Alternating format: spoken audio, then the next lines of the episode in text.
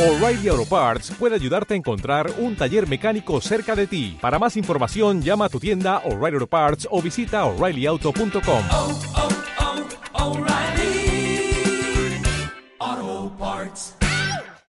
Cómo crear anuncios en Facebook Ads segmentados a una lista de emails. Como ya he comentado en anteriores posts, los Facebook Ads o anuncios de Facebook son a día de hoy un canal muy potente, tanto de captación de leads como de comunicación con tus clientes o potenciales clientes. Por lo que si ya tienes una base de datos con emails a los que te quieres dirigir directamente, puedes utilizar los Facebook Ads para lanzar ese mensaje solo a esa base de datos utilizando el llamado Custom Audience de Facebook.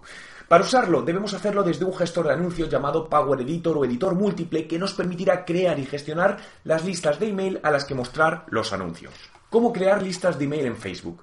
Entra desde el navegador Chrome en www.facebook.com barra Power Editor y dirígete al menú Público. Una vez dentro podrás subir tu listado de emails haciendo clic en Crear Público, Público Personalizado. Tienes que indicar el nombre que le vas a dar a ese grupo y la descripción y subir un archivo según las indicaciones marcadas. En ese momento verás que empieza el proceso de creación del grupo, el cual puede tardar unas horas, dependerá del número de contactos, y una vez finalice te aparecerá el grupo creado, por lo que debes marcarlo y clicar en crear anuncio con el público, y ya en este punto crearías el anuncio que se mostraría solo a los usuarios de ese grupo de email. Como puedes ver es relativamente sencillo usar esta herramienta versus el beneficio que te puede ofrecer para lanzar mensajes segmentados a un colectivo concreto.